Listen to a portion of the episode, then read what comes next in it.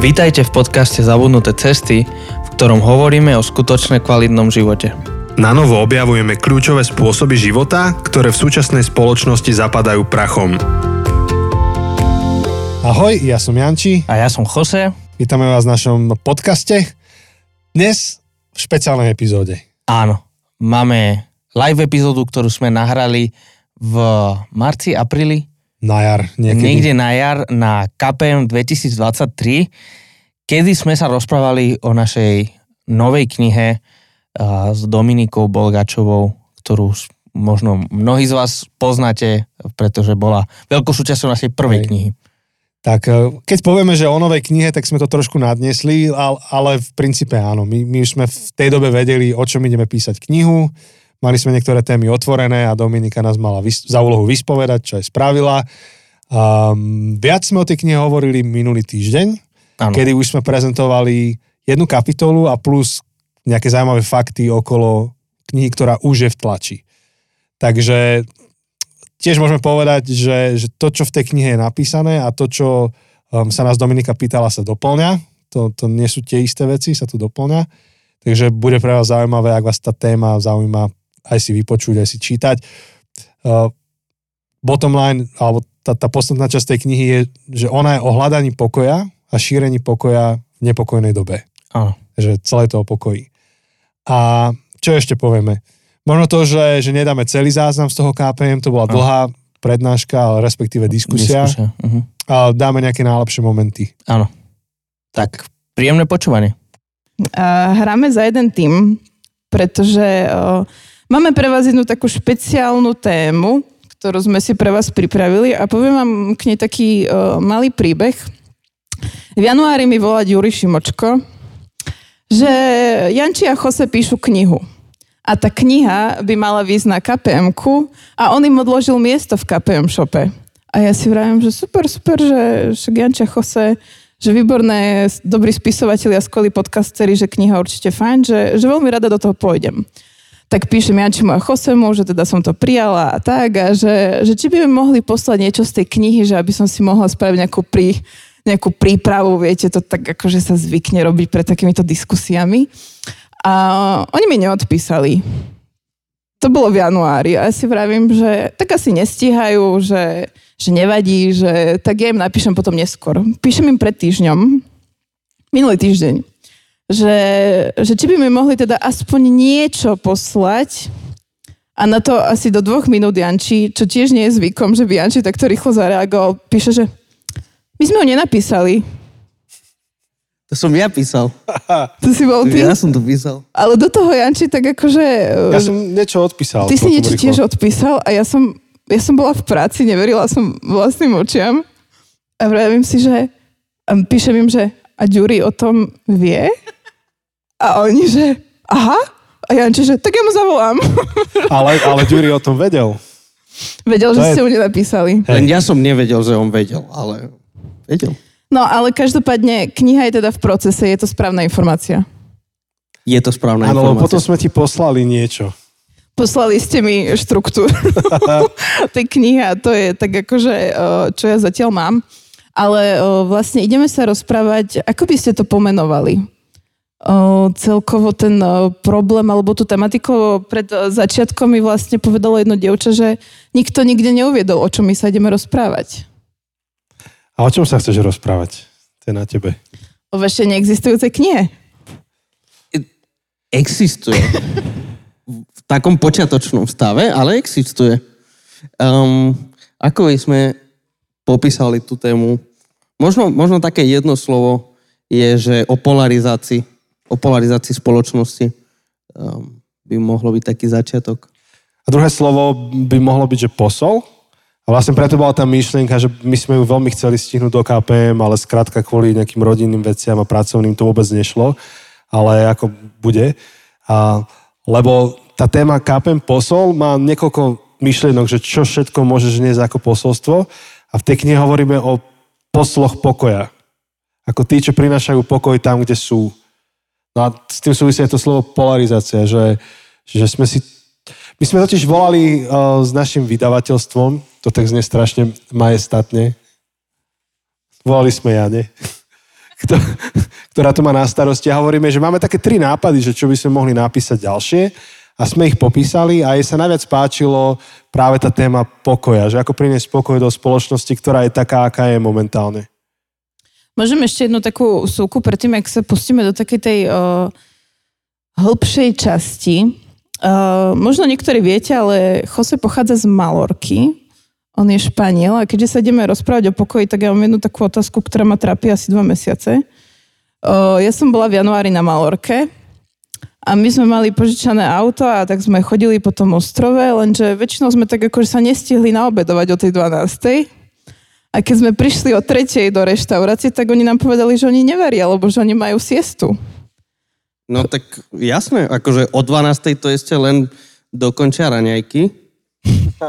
A zas obed je o druhej, proste o tretej, no to, akože o tretej je všetko zavreté. To, A e, chýba ti takéto tempo života na Slovensku, že mne, sa to, mne to akože prišlo veľmi sympatické, že, že mali akože tú slobodu nám povedať, že, že nie, že my teraz akože máme siestu, oddychujeme. No, dokonca nám niektorí vraveli, že normálne, že oni keď sú v práci, takže že oni idú na dve hodiny domov po obede a potom sa vrátia. no jasné, to ale drvivá väčšina Španielska, to ani nie na Malorke, to normálne, o druhej ideš na obed a to sú 2-3 hodiny.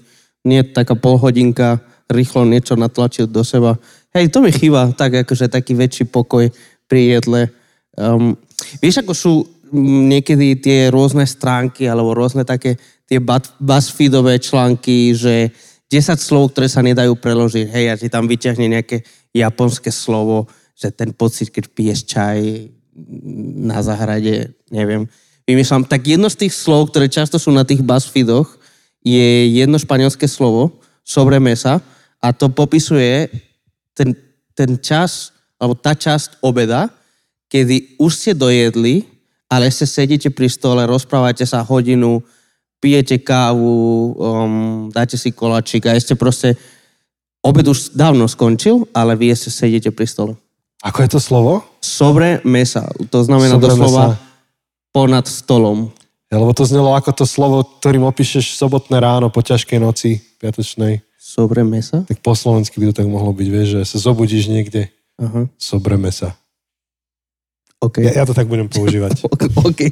Použi to ako chceš, máš slobodu. A, čo by si Janče spravil, keby sa zrazu Jose počas nahrávania o druhej zobere, že on má siestu a ide domov oddychovať? tak idem aj ja? Myslím, že Janči by to viac chcel ako ja. On nie, my to vždy hovoríme, že, že, že Janči je Španiel uväznený v slovenskom tele a ja som Slovak uväznený v španielskom tele. My, ja keď som bol na Malorke tiež, akože sme boli naša mládež navštíviť Joseho mládež kedysi, to bola sranda ináč. A ja som išiel, alebo my sme išli do, do mesta, do, do centra o polnoci. Normálne, že o polnoci. A tam mamky s kočíkmi, s deťmi o polnoci sa išli prechádzať. Tak si lebo oni hovorím, spali že, po obede. A ja si hovorím, že a takto sa má žiť. Vieš, že v noci nemáš spať, v noci máš pracovať, fungovať, spísať do obeda. A ja už dávno mám večerku, večerku proste, ja už dávno by som mal spať. To je pravda, za ten rok, čo sme sa nevideli, tak vlastne uh, týždeň na to vlastne po kpm sa ti narodila cerka, Pravda, Amelia. pravda. Uh, uh, uh, počujeme niečo také? to sa mi páči, toto budeme robiť. Uh, ako sa zmenil tvoj život? Máš čas na siestu pri Amelii? Uh... Vidím otázku pre Jančiho, tak si to veľmi užívam. Um, To si dáme hneď po babetku. Vieš čo, um, dosť, dosť sa mi zmenil život, tak akože veľmi sa mi zmenil spánkový rytmus. Uh, najviac, asi najväčšiu zmenu pociťujem v tom, že už je mi úplne jedno, aký je deň v týždni. Vieš, že kedysi predtým proste som mal, že keď je sobota, tak viem sa vyspať trochu dlhšie, alebo keď je sviatok, alebo je dovolenka, tak, tak sa vyspím. Ale, ale pochopil som, že Ami ešte nepochopila, kedy je víkend, kedy je sviatok, kedy máme dovolenku a kedy... Kedy, Kedy je eh, siesta? kedy je siesta. A akože zatiaľ ešte nedošla tam, že aha, tatino je unavený, tak to teraz nejdem plakať. To ešte nepochopila. Pracujem na tom. Dobre, dáme si ešte jednu otázku na odľahčenie, ktorú vidíme na slajdo. Ale Janči, ja som videl, čo si robil na mobile. Janči sa na mňa pozrel, že či to naozaj myslím Áno, vážne. viem, kedy začala. Kedy začala prvá svetová vojna? 1914. A druhá? A 39.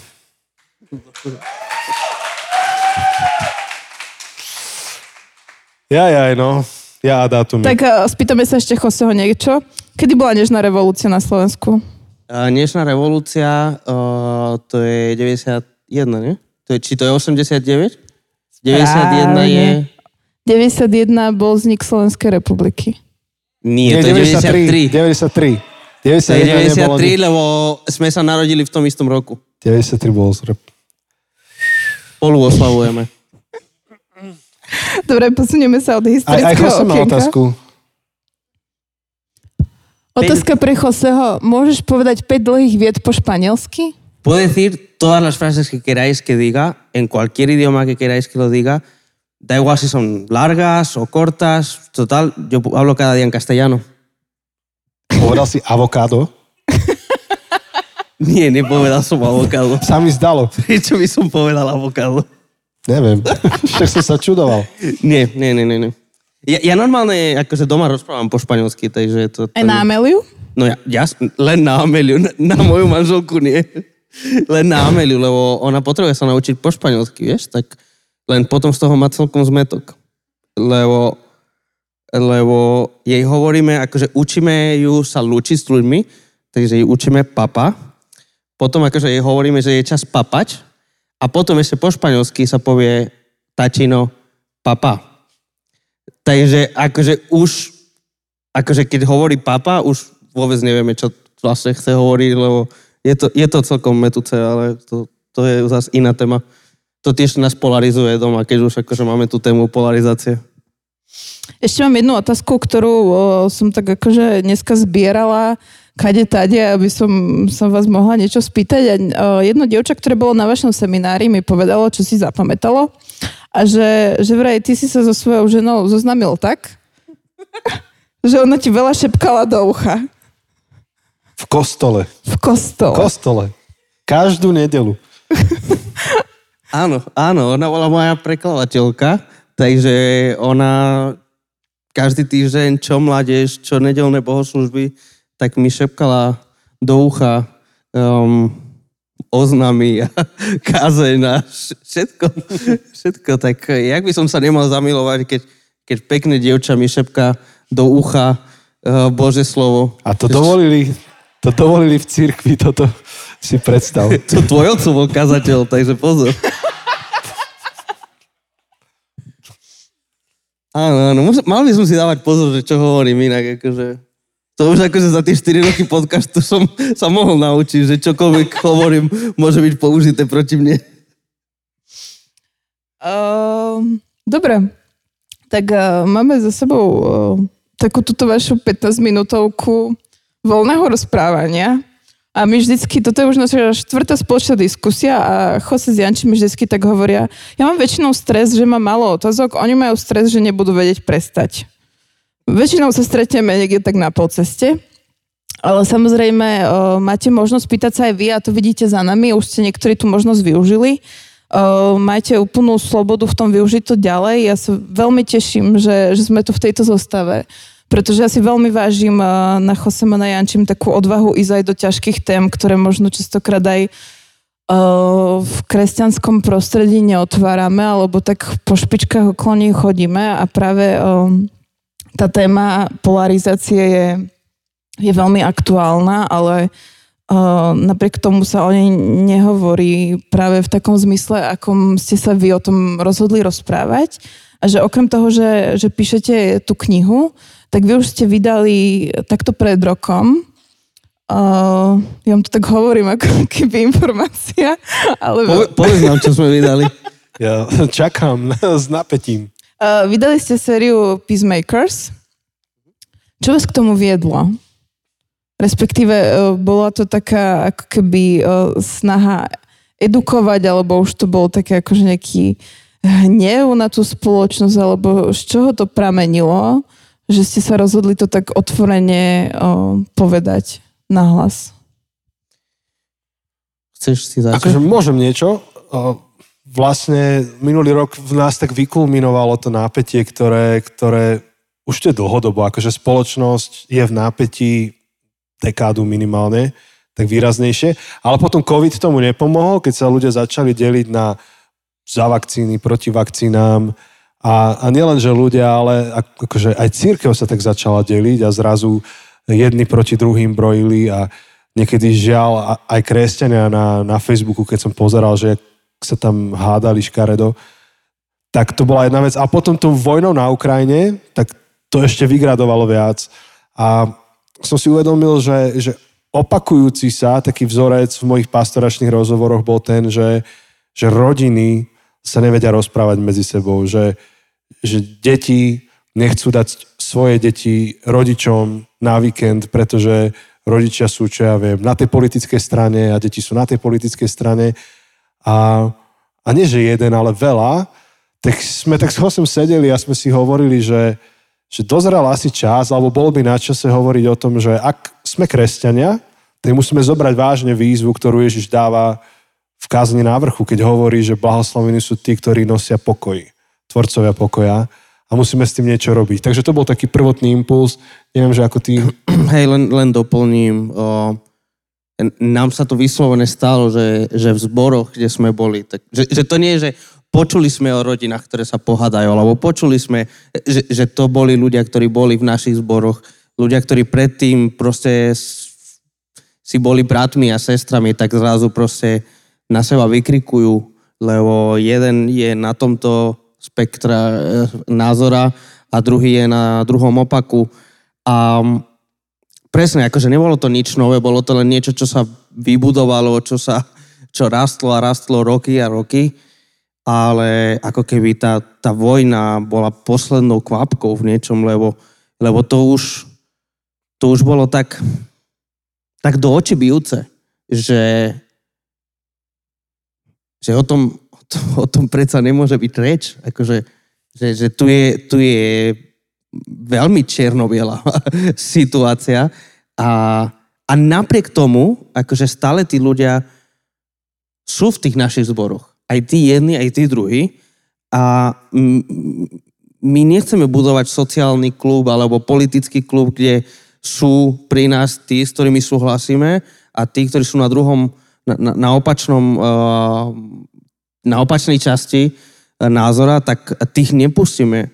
Akože keby sme boli sociálny klub, by sme to mohli robiť, ale církev, proste ak uh, hovoríme, už nie je Žid ani Grék, už nie je akože muž ani žena, slobodný ani otrok, tak akože ani politické názory nás, by nás nemali rozdielovať, alebo teda by nás nemalo, nemalo byť niečo, čo rozdieluje církev a preto sme vnímali ako veľmi potrebnú um, tú výzvu hovoriť o pokoji, o, o, o tom, že že proste blahoslavení tí, čo prinášajú pokoj, čo akože zmierujú jedni druhých.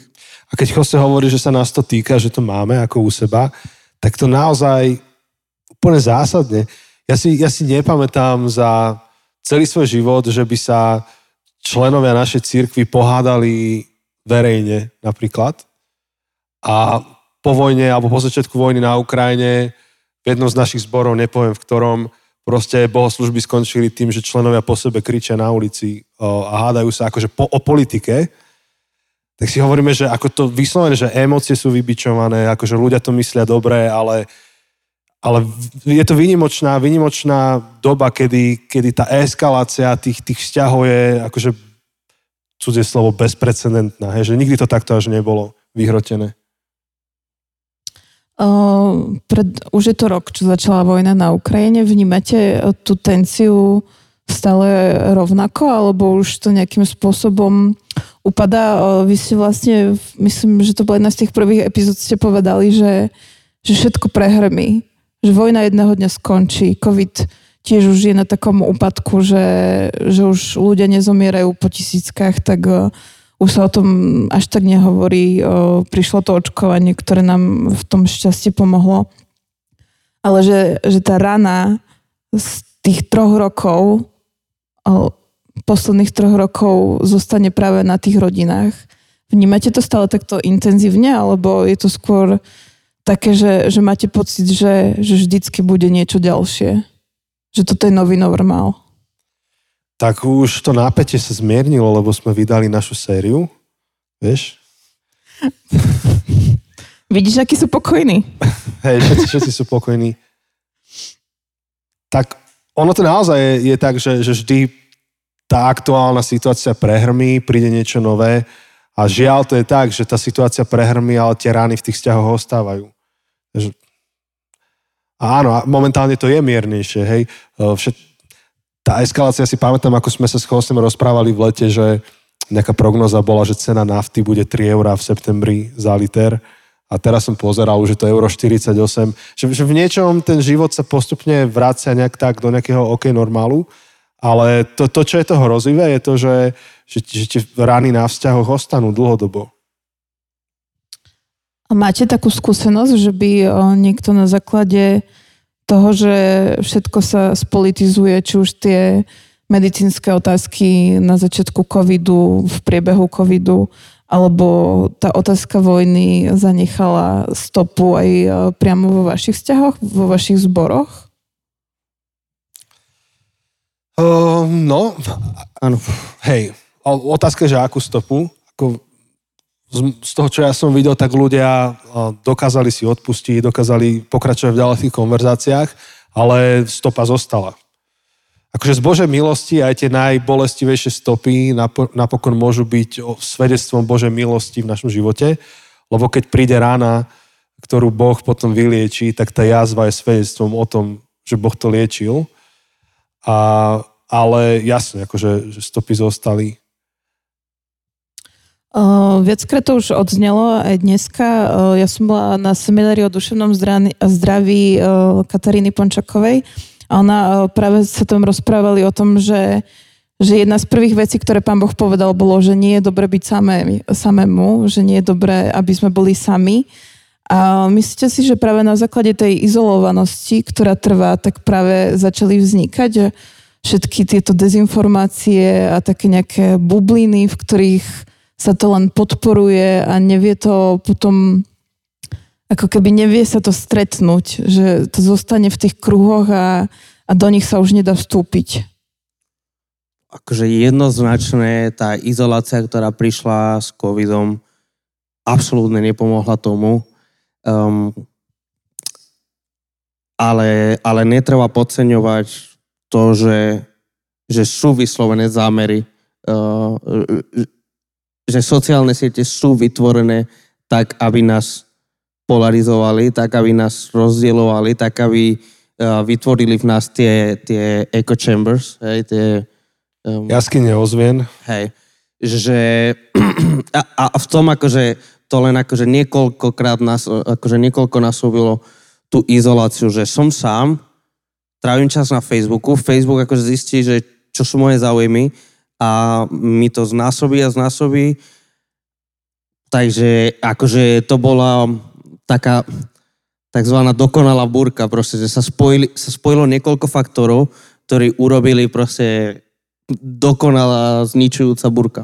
Je to zaujímavé, že tie algoritmy mnohé na sociálnych sieťach sú napísané tak, aby premyšľali same za seba, aby hľadali spôsoby, ako ťa čo najviac pritiahnuť k tej sieti, najviac ťa aktivizovať. A tie algoritmy sáme pochopili, že keď postavia ľudí proti sebe názorovo a ľudia sa začnú hádať, tak tá sieť z toho najviac vyťaží. Čiže to ani nie, že si niekto sadol, Zuckerberg a povedal, tak ideme ľudí rozhádať, ale... Bill Gates. Aha, Bill Gates, pardon. On Soros. osobne dozeral tu na tú vakcináciu, že? Takže, ale, ale vo výsledku to takto funguje. No. Vy ste eh, v jednej z tej epizóde hovorili aj o takom fenoméne, ktorý sa volá, že cancel culture. Viete nám o tom povedať viacej? Alebo respektíve skúmali ste to vy nejako hlbšie? Hej, to je, to je vlastne realita, v ktorej žijeme, že dnes už každá téma, ktorú preberáme, je spolitizovaná. Že už pomaly nevieš povedať nič bez toho, aby to nemalo nejakú politickú konotáciu. Ešte to avokádo, ktoré som spomenul pred chvíľkou, tak už, už ťa to zaraďuje niekam Hej, keď ho neješ, tak asi, asi ješ meso a keď ješ meso, tak si uh, tak nestrážiš dostatočne planetu a keď ho nestrážiš, tak si vlastne pravicový. A keď že... ho ješ, tak podporuješ mexický trh. Akože už pomaly čokoľvek povieš, tak to má politický náboj v sebe a cancel culture je už iba vrchol toho celého, kde je to vyhrotené najmä v Spojených štátoch v Amerike, kde ak niekomu niekto nemá priateľný názor, tak nielen, že s ním nesúhlasia, ale ho úplne akože vyradia zo života. Keby neexistoval. A to už žiaľ sa deje aj tu. Ja som o tom dneska čítala a dokonca som sa dočítala, že, že takí viacerí veci a známe osobnosti práve v Amerike, v Anglicku sa rozhodli ako keby spísať takú nejakú petíciu, že aby toto nebolo vlastne ako keby pripustiteľné, že sa to stane. A viem, že sa tam podpísala J.K. Rowlingová, ktorá mala potom taký nejaký nešťastný výrok o, o transgenderových ľuďoch, ale na ňu v zápätí, keby ona sa za to aj ospravedlnila, ale na ňu sa spustila táto vlna toho cancel culture a že je to vyhrotené, eskalované do bodu, kedy jej chcú zobrať práva na to, že ona napísala Harryho Pottera. Že respektíve teraz sa hovorí o tom, že, že bude nová séria na HBO a že vlastne normálne tento trend ľudí, ktorí sa tak rozhodli, že oni ju tak akože cancel, že ho zrušia proste, takže že vlastne, že ona není autorkou, že autorkou je Daniel Radcliffe, čiže vlastne hlavná postava, čiže Harry Potter, hm. že on si to vlastne celé vymyslel. Hm. Akt kreativity teda, akože. Akože ja som uh, z toho normálne uh, stratila slova. Predstavte si, že máte nejakého kamaráta, zrazu vám ho niekto zruší.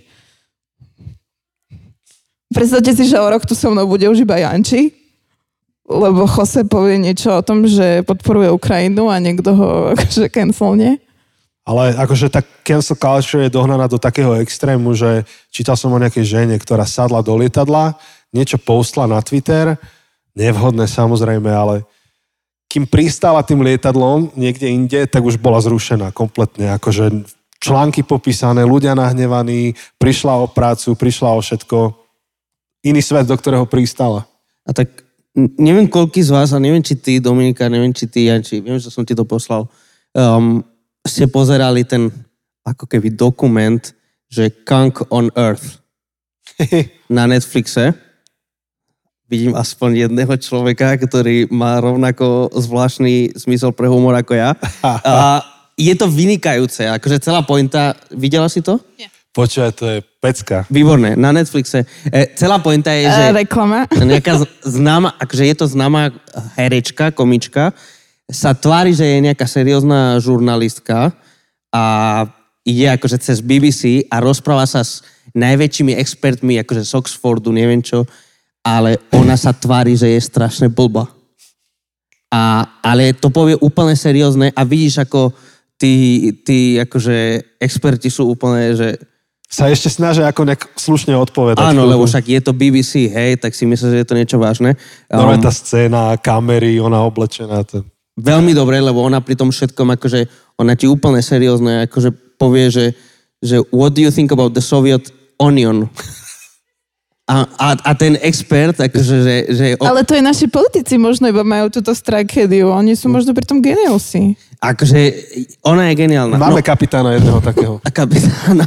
Ale čo som chcel povedať je, že v jednej chvíli akože začína sa rozprávať o náboženstve a sa pýta nejakú expertku na, na akože náboženské umenie a začína hovoriť o Ježišovi a v podstate popisuje, že čo sa stalo Ježišovi, tá reporterka, tá Filomina Kank, a sa pýta, že, tak, tak sa volá akože tá postava, a, a sa pýta, že myslíte si, že by sme mohli povedať, že Ježiš bol prvou obeťou cancel culture?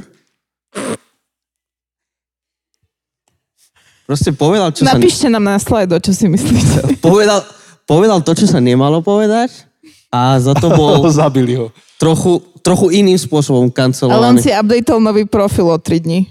tak. To je dobre. To je, to je ešte lepšie ako Filomina. Jan, či môžeš povedať ešte niečo? K tej Filomene už nemám čo Nemáš... povedať. A ona to ale fakt hrotí a niekedy sa tam tak krútim, keď to pozerám. Niekto, niekto povedal, že bol prvou obeťou cancel culture. Vidíš, mali by sme dať hlasovať na tom slajde, ak sa dá. Dajte like na tú otázku, kto si myslíte, že bol. Môžeme to spraviť týmto spôsobom. Dobre, rozprávame sa o polarizovanosti a rozprávame sa o pokoji. Uh, ja si myslím, že nikto akože cieľane si nepovie, že, že chcem žiť v nepokoji, chcem byť v neustálom strese. Čím to je, že, že všetci ako keby chcú žiť v pokoji, ale nikto na ňom nechce pracovať? Že radšej každý uh, je ochotný neísť do tých diskusí a byť v tom diskomforte toho, že sa vlastne nerozprávame, napriek tomu, aby sme boli ochotní vôbec na tom pracovať v našej spoločnosti. To je úplne podstatná otázka, pretože tú odpoveď, tá odpoveď závisí od toho, že, že kto, kto rozpráva. Keby si sa spýtal niekoho, kto iba akože rídzi humanista, tak ti povie, že chyba iba v spoločnosti, že spoločnosť zase trošku akože tak kazí, ale, ale akože nejakým takým pozitívnym prístupom všetko bude dobré a v podstate vzťahy budú dobré. Ale ja ako kresťan verím v niečo o mnoho podstatnejšie, čo verím, že ničí naše vzťahy. A celkom dobre to zachytili podľa mňa vo filme Pláž. Neviem, či ste videli film Pláž s Leonardom DiCapriom. Taký, neviem, niekomu sa páči, niekomu nie.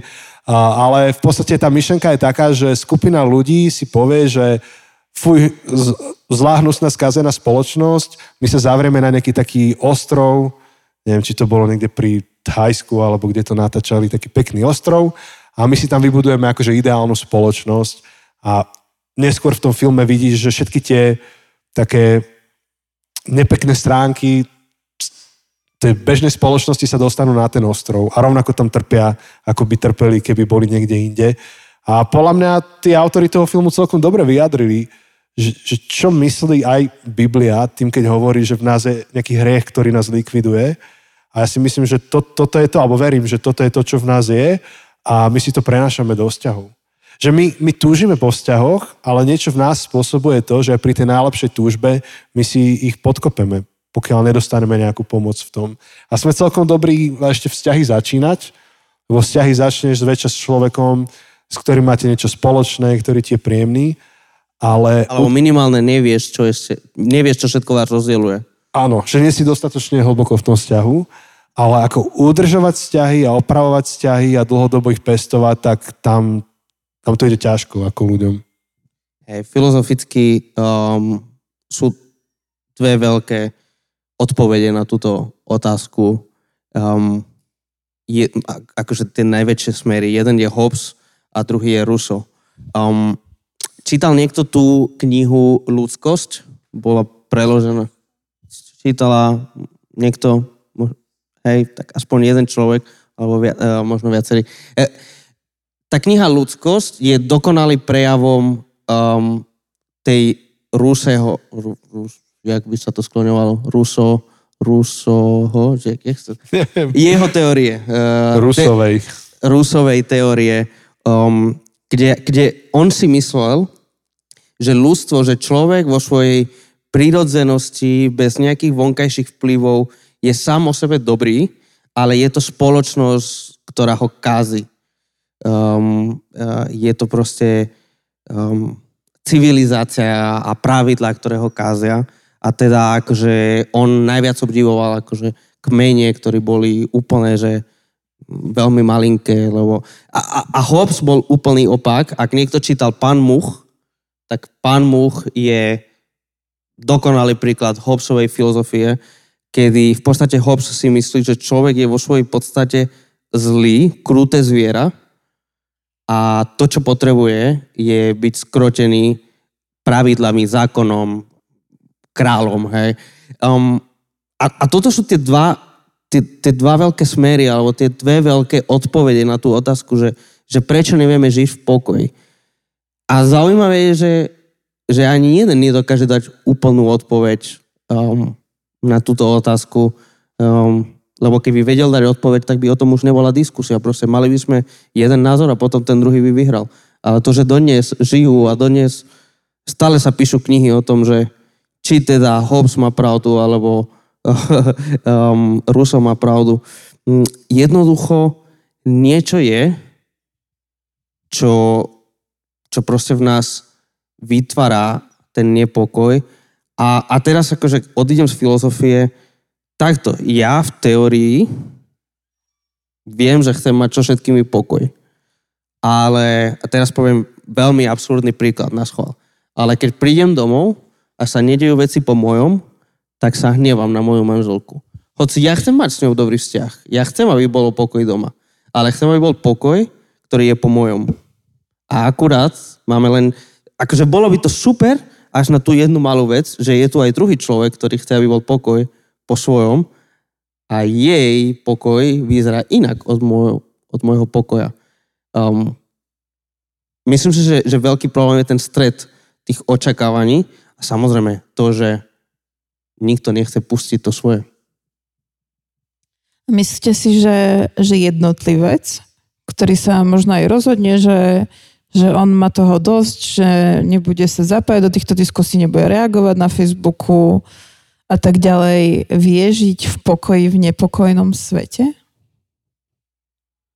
Akože verím, že jednotlivec môže žiť v pokoji v nepokojnom svete, aj keď sa bude zapájať do tých diskusí na Facebooku. Že dá sa to tak. Že o, udržanie toho vnútorného pokoja, ako keby je to prvoradé a to, keď máš vnútorný pokoj, ktorý dostaneme sa k tomu, ku ktorému nás Ježiš vyzýva, tak, tak ten okolitý svet nemá šancu ti ho narušiť.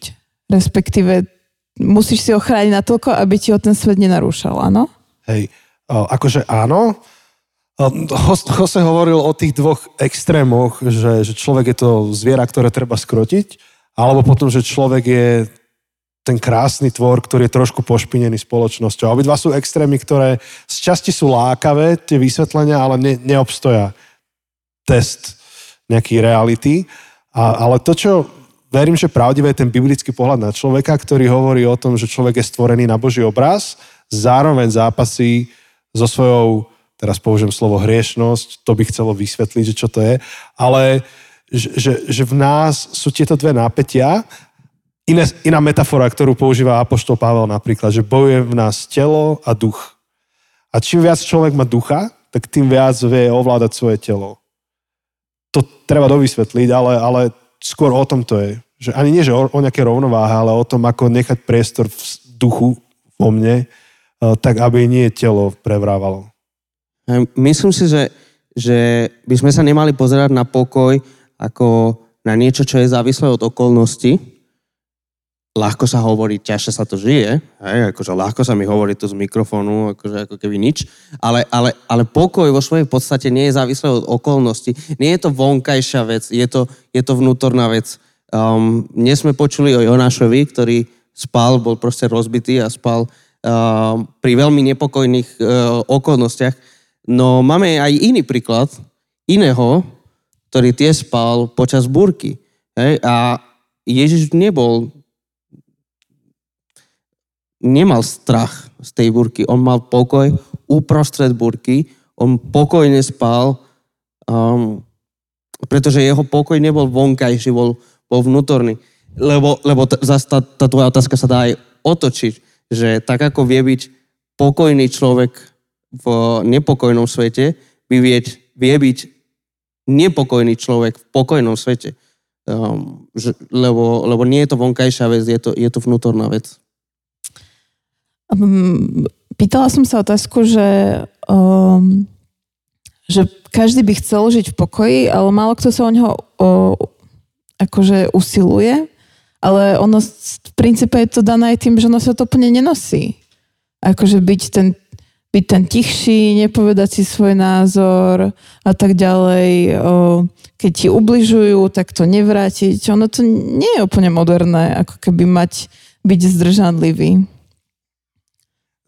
Akože áno, a, ale zároveň verím, že keď hovoríme o tom, že máme niesť pokoj do nejakej situácie, to nutne neznamená iba zdržanlivosť. Uh, ja, ja si pri nositeľovi pokoja úplne nepredstavujem takého stoického, kľudného človeka. Ježiš, keď... Uh, ak, ak Ježiš je ultimátny nositeľ pokoja, tak ho aj vidíme prevracať stoly vo chvíli, kedy tie stoly prevracať treba. Uh, žijeme v zvláštnom svete, kedy niekedy zachovať pokoj dokážeme iba pomocou po- policajných zložiek a armády. um, za, teda zachovať mier. Naozaj, ak, aký je svet skôr? Nositeľ pokoja, vnímam, že je niekto, kto má ten pokoj ako cieľ a, a skôr asi nad tou, nad tou vecou celou. Poznáš to memečko toho psa uh, v horiacom dome, čo hovorí This is fine. Tak to nie. To je nositeľom pokoja. Dobre, nie, samozrejme, teraz si robím srandu, ale, ale že, že v niečom akože ten, ten dokonalý nositeľ pokoja akože má taký postoj, nie, nie že sa zdáva, že this is fine a tvárim sa, že neexistuje, ale že aj v tých akože najťažších okolnostiach dokáže ostávať pokojný a dokonca jeho pokoj je akýsi nakazlivý. Mm-hmm. Že prináša pokoj svojmu okoliu. Myslíte si o sebe, že vy viete byť takýmito tvorcami pokoja? Myslím, že vieme a nie vždy. Myslím si, že my si viac myslíme o sebe, ako by povedali naše manželky. Uh, A vaše manželky sú tvorkyňami pokoja? Sú. hej, hej. Určite viac, ne, než... Teda aspoň keď hovorím za svoju, ja nemôžem, nemôžem hovoriť za Janku, ale... Sú. Uh, uh, Janči vie, že možno toto sa dostane.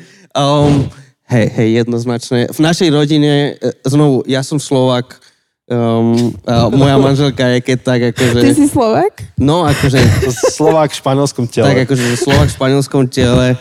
Uh, ale pri tejto veci, pri tejto veci som akože trochu viac Španiel. Uh, keď je nejaký konflikt, tak moja žena je po, oveľa pokojnejšia než ja. A Amelia vie byť tvorkyňou pokoja? Ona je veľmi nepokojná. A mne to veľmi ľudia neveria, ale mne vo všetkých profiloch, testoch vychádza, že som cholerik. Wow. Moja manželka by vedela povedať. Ja stále s tými testami nesúhlasím. To bolo moment, kedy som prestal veriť testom na internete. Uh, trošku premostím, ešte sa k tomu vrátime. Uh, z otázky zo slajdo. Uh, je tu jedna taká veľmi lajkovaná. Máte oblasť pola- polarizovaných tém, ktorá vás vie naštvať, emocionálne vyviezť z miery? Tak asi sú to tie politické, alebo vojna, alebo teda ten COVID. Ten COVID ma až tak akože nedokázal vytačať, prekvapivo. No, teda neviem, či prekvapivo. Tá vojna ma dokáže dosť vytačať. Diskusia o vojne, áno? Akože diskusia o vojne a ak, ak niekto nemá veľmi jasný, tvrdý postoj, že proste je to veľmi jasné, kto útočil a kto sa obraňuje a, a tak, to ma dokáže dosť vyviezť z miery. Um, My sme sa o tom aj bavili pred tou diskusiou, že, že bolo to iné, keď, o, keď začala pandémia a keď o, postupne o, začínala tá vlna očkovaní. Ja som úprimne, ja som tomu nerozumela, že čo sa deje, pretože moja bublina ľudí, oni boli, my sme na to čakali. My sme si na Silvestra pripili na vakcínu, lebo to mala byť cesta von z tej pandémie a ja som tomu nerozumela, keď zrazu niekto sa nechcel dať zaočkovať že som tak hlboko bola ponorená v tej mojej bubline, že ja som to ani nevnímala proste na Facebooku, že by niekto nechcel. Ale potom sme sa bavili o tom práve, že, že pri otázke vojny, že, že dá sa vôbec viesť diskusia, keď ty vieš, keď ty vieš. Hej, hej, hej. Ako pri, pri tej pandémii, pri tej vakcíne a všetko, tým, že naozaj veľa vecí sme nevedeli, ale nie preto, že niekto nám to skrýva, nie, žiadna konšpirácia, jednoducho je tu úplne nová situácia, proste um, učíme sa za pochodu, tak, uh, tak jasne, že ja som, ja som aj chápal ľudí, ktorí sa nedajú očkovať, ktorí sa nechcú, vedel som mať pre nich pochopenie, akokoľvek ja som proste sa prihlásil a ešte som urobil všetko preto, aby som mohol ísť skôr a som sa snažil aj volať na to centrum, že či náhodou sa nedá ešte skôr niečo. Um, čiže čiže, čiže tam, tam som ako keby mal väčšie pochopenie, lebo veľa vecí sme nevedeli. Um, pri, tom, pri tom Rusku, pri tej Ukrajine, pri tej vojne, tak um, mám oveľa menej pochopenia, aj keď sa snažím. A snažím sa, pretože znovu akože s tými ľuďmi sa stretávam a, a nechcem vytvárať, nechcem budovať sociálny klub, ale neviem, ja, ja, som, ja som napríklad akože v prvých, v prvých tých týždňoch, tak mal som aj príležitosť voziť v aute akože ľudí z hraníc. Um, um, konkrétne som šiel do Trenčina a akože to mi dalo viac ako akýkoľvek článok na Facebook z akejkoľvek strany proste, že, že proste vidieť tých ľudí, hej, a potom aj k nám do zboru prišla pomerne veľká skupina a väčšina aj akože dodnes sú a sú úžasným, akože úžasným prídavkom, úžasnou súčasťou zboru a, a proste tvárou tvár tým reálnym príbehom. Um, proste články strácajú, ako diskusie na Facebooku, um, názory tých, že mám kamaráta, ktorý má bratranca z druhého kolena, ktorý počul, že Ukrajinci sa chystali útočiť. OK, akože je tam asi 0,0001% šanca, že to je pravda, ale tvárou tvár tým príbehom... Čo? Aj na to 0,0,000. Ale jednoducho tvárou tvár tým príbehom, tým, tým, tým ľudským príbehom, tým ľudským uh, tváram, tak um, proste oveľa ťažšej súcitím alebo empatizujem s ľuďmi, ktorí v tomto nemajú tak jasno ako ja. Akože snažím sa nejak si to preložiť pre seba, lebo ja, ja málo diskutujem z pozície naštvanosti ako, ak ma naštve niečo, tak je to konkrétna situácia a to práve preto, že ten cholerik vo mne to chce vyriešiť a keď je to neriešiteľné, tak proste nejaký mechanizmus vo mne zbudí všetko k tomu, aby sa tá situácia vyriešila. Takže diskusiu vediem skôr akože z pozície, že poďme to konštruktívne sa k tomu postaviť. Ale jedna z tém, ktorá je u mňa taká, že nazvime to, že vášnivá, tak to je otázka rodičovstva.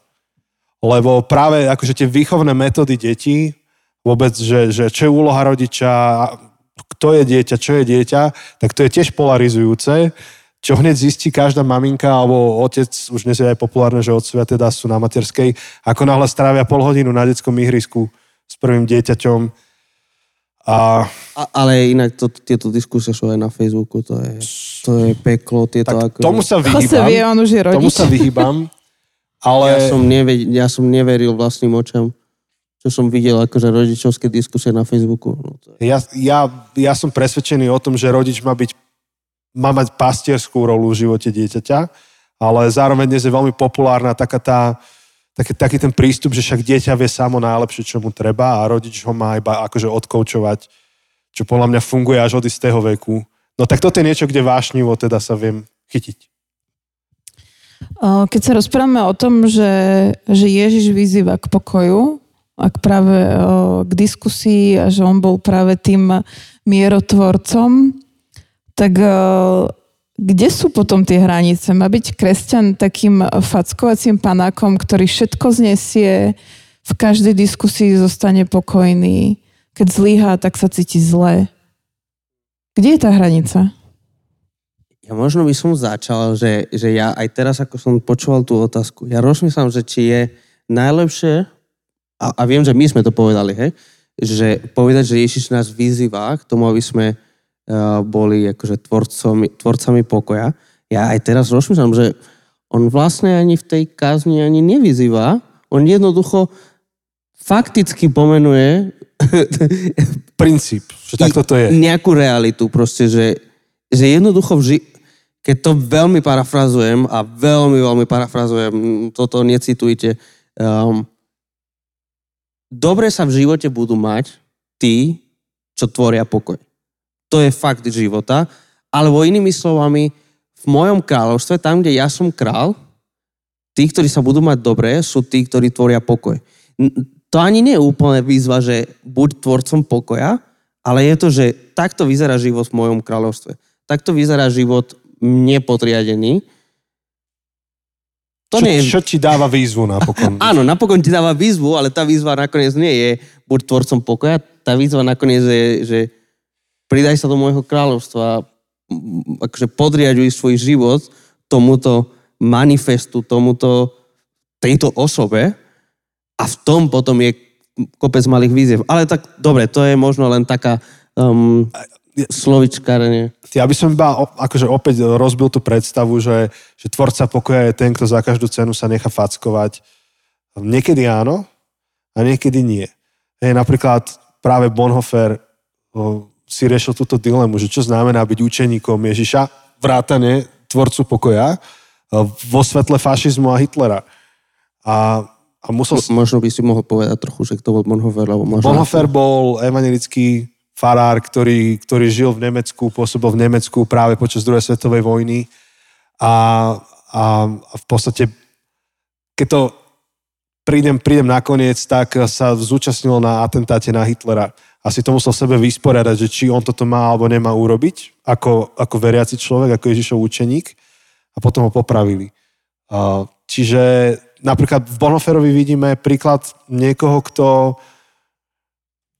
to nepristupuje úplne k tomu tvoreniu pokoja štýlom, že udri si do mňa druhý krát, ale akože celkom ostro. Hej. A Ježiš teda, to už som spomenul tiež, že prevracal stoly v istej chvíli. Ty si to už aj načítal, že, nie, eh, že byť akože tvorcom pokoja neznamená len to, že byť ticho, stať niekde na boku, nepovedať, čo si myslím, že niekedy to práve znamená nastaviť tie hranice. Respektíve ako keby o, pre dieťa to je práve výchova, že, že ty mu preukážeš tú lásku, že mu nastavíš tie hranice. A akože my v tej knihe aj vysvetľujeme v úvode, to sme sa dohodli, že tak je, že, že vlastne my nechceme tou knihou spraviť iba ďalší návod na management konfliktov. Lebo takých kníh je strašne veľa. Že ako zvládnuť konflikty, ako zachovať chladnú hlavu, e, dokonca máš aj knihy, ktoré ti povedia, ako mať pokoj uprostred turbulentnej doby alebo, alebo situácií. My si totiž uvedomujeme, že, že konflikt, konflikt management v rukách niekoho, kto má toxické srdce, je v podstate iba nástroj k diktatúre. Že, že aj, tí, aj, aj tí najväčší diktátori majú nejaký typ konflikt managementu, akurát s toxickým postojom k tomu celému. Takže tá naša kniha uh, smeruje k tej myšlienke, že, že napokon tvoriť pokoj môžeš vtedy, pokiaľ to máš v sebe zdravo nastavené.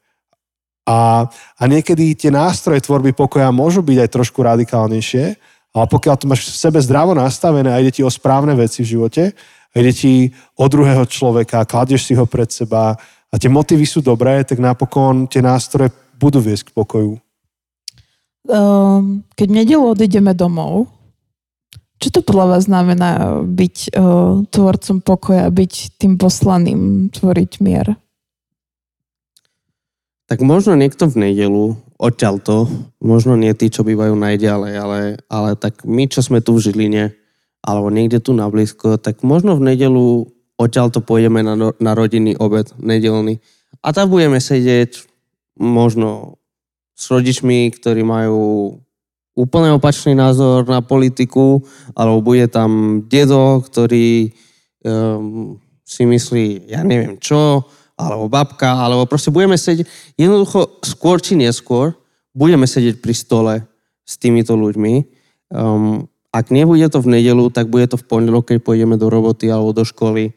Um, je, je, je to len otázka času, akože to nie je otázka či, to je otázka kedy budeme uh, vystavení nejakému konfliktu, nejakému nepokoju. A a verím, že, že Ježišova správa samozrejme zachraňuje nás, dáva nám väčší život, ale mení náš život tu a teraz. Že Ježiš má nejakú predstavu, ako by mal vyzerať svet tu a teraz. A, a je to svet, v ktorom vládne pokoj. Um, pokoj, ktorý prevyšuje každý rozum, ako, ako čítame v liste Filipským. Pokoj, ktorý nie je dosiahnutý, nie je dosiahnutý silou a mocou, lebo však aj um, v Ježišovej dobe a, a, a tak bola tzv. Pax Romana, alebo, alebo rímsky mier, ktorý bol ale dosiahnutý tým, že ktokoľvek by nesúhlasil, je popravený. A to je obľúbená zbraň uh, diktátorov. To je mier, ktorý je dosiahnutý, tý, je dosiahnutý mečom. Um, Ježišov mier je dosiahnutý tým, že on je podriadený meču, uh, symbolicky, že on je popravený, nie, nie je on ten, kto popraví. A tak si Ježiš predstavuje svet. Blahoslávený tvorcovia pokoja. Jednoducho v mojom kráľovstve dostávajú popredné miesto, majú sa dobré tí, ktorí tvoria okolo seba pokoj. Uh, pre krátkosť času by som to tuto uzavrela, aby sme sa mohli pustiť ešte do otázok, ale chcela by som zacitovať uh, kúsok z toho vášho podcastu, čo môže byť teaser pre vás na tú knihu, ktorú Jančia Jose píše, aby ste si určite prečítali. Láska je treťou cestou. Láska nie je vždy byť milý. Láska znamená urobiť to najlepšie pre toho druhého. Dobre. A ukončím ju touto. Neprezradíte názov knihy, nikomu to nepovieme. My názov knihy robíme vždy posledný, až keď je celá napísaná. Hej. Akože máme nejaké návrhy, máme nejaké myšlienky, uh, chceli by sme sa pohrať s tým našim už typickým nie v zatvorke, uh, takže, takže určite budeme sa osilovať, aby to bolo súčasťou toho, akože môžeme povedať ten pracovný názov, ktorý teraz máme, Mm. Zatiaľ sme to tak nazvali, že nezmierený alebo nepokojný, ale to, to určite To nie bude, to bude to určite nie je finálny názov, ale, ale hej, to je jedna z posledných vecí, ktorú riešime v tom celom procese. Tak určite si na to počkajte, kniha bude dostupná ešte tento rok. To Michalani stihli prezradiť ešte pred začiatkom. Ja vám veľmi pekne ďakujem, že ste s nami vydržali aj v túto neskorú hodinu a ďakujem A vám, ešte- že ste sa Ešte vlastne pridali. môžeme oznámiť tú jednu vec s tou knihou. ešte môžeš. Ešte máme priestor Kľudne. na jedno prekvapenie. Môžeme. Um, tým, tým, že sme chceli tú knihu odprezentovať na tomto KPM a sme vás veľmi sklamali, že tú knihu nemôžete teraz držať v rukách, tak uh, sme sa rozhodli, že keď vyjde a spustíme predpredaj, budete mať možnosť si ju kúpiť so špeciálnou zľavou len pre tých z vás, ktorí, Ktorí ste tu sedeli. áno, ktorí ste tu sedeli. Však je to... No a, a ako to zistíme, že kto ste a tak, um, my budeme samozrejme v rámci akože GDPR a tak, to ešte musíme úplne detaily doladiť, um, ale keď, keď, budete, keď bude ten predpredaj, bude tam možnosť Nie, zadať... počuj, počuj, povedz teraz nejaký kód. No však Povedz teraz nejaký kód, oni ho použijú. Ale vy to nemôžete nikomu ďalšiemu. môžete povedať. To je utopia trošku, ale, ale skúsme. Tak čo, čo dáme, nepokojný? ja neviem. To- Toto nemáme domyslené. Akože tieto detaily nemáme vymyslené, ale pravdepodobne by to fungovalo tak, že, že každý jeden z vás, ako ste prihlásení, tak máte svoje prihlasovacie ID. Nejaké proste to číslo, ktoré je unikátne pre každého jedného z vás. A keď bude ten predpredaj a bude tam možnosť, že mám zľavový kód, tak uh, tam zadáte váš ID a my tie vaše ID budeme mať akože sparované s uh, A ty vieš uh, ich ID? No nie, ja ich neviem, ale niekto, ten, ktorý riešil ich registráciu, tak ten to vie. Mhm. A, a vaše ID bude zľavový kód, uh, budete mať akože špeciálnu zľavu. Takže... Tak, Dobre. A ak, ak nie, tak nejak sa nám ozvíte, že naozaj ste boli presvedčená, že ste tu boli a dáme vám tú zľavu. Som zvedavá na túto exekutívu. Uh, máme ešte jedno prekvapenie pre vás, že druhá vaša kniha Prečo nechcem byť kresťan vychádza v českom jazyku.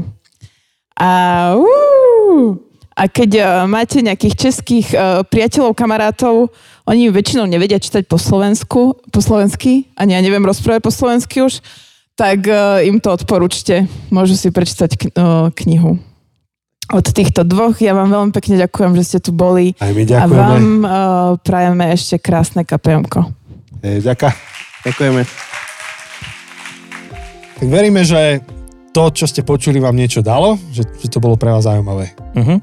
Ak viac vás zaujíma, um, čo presne hovoríme v našej, čo presne píšeme v našej knihe, ktorá už teraz je v tlači, tak uh, sledujte, všetko info nájdete na našich sociálnych sieťach alebo uh, na našom webe zabudnutecesty.sk. A ďakujeme ti, Dominika, ešte raz za to, že si nám venovala svoj čas, že si nás takto vyspovedala, kladla nám otázky a celému tomu týmu KPM, ktorý vôbec považoval za hodné, aby sme tam i prišli. Uh, bola to pre nás česť. Ďakujeme. Ahoj. Ahojte.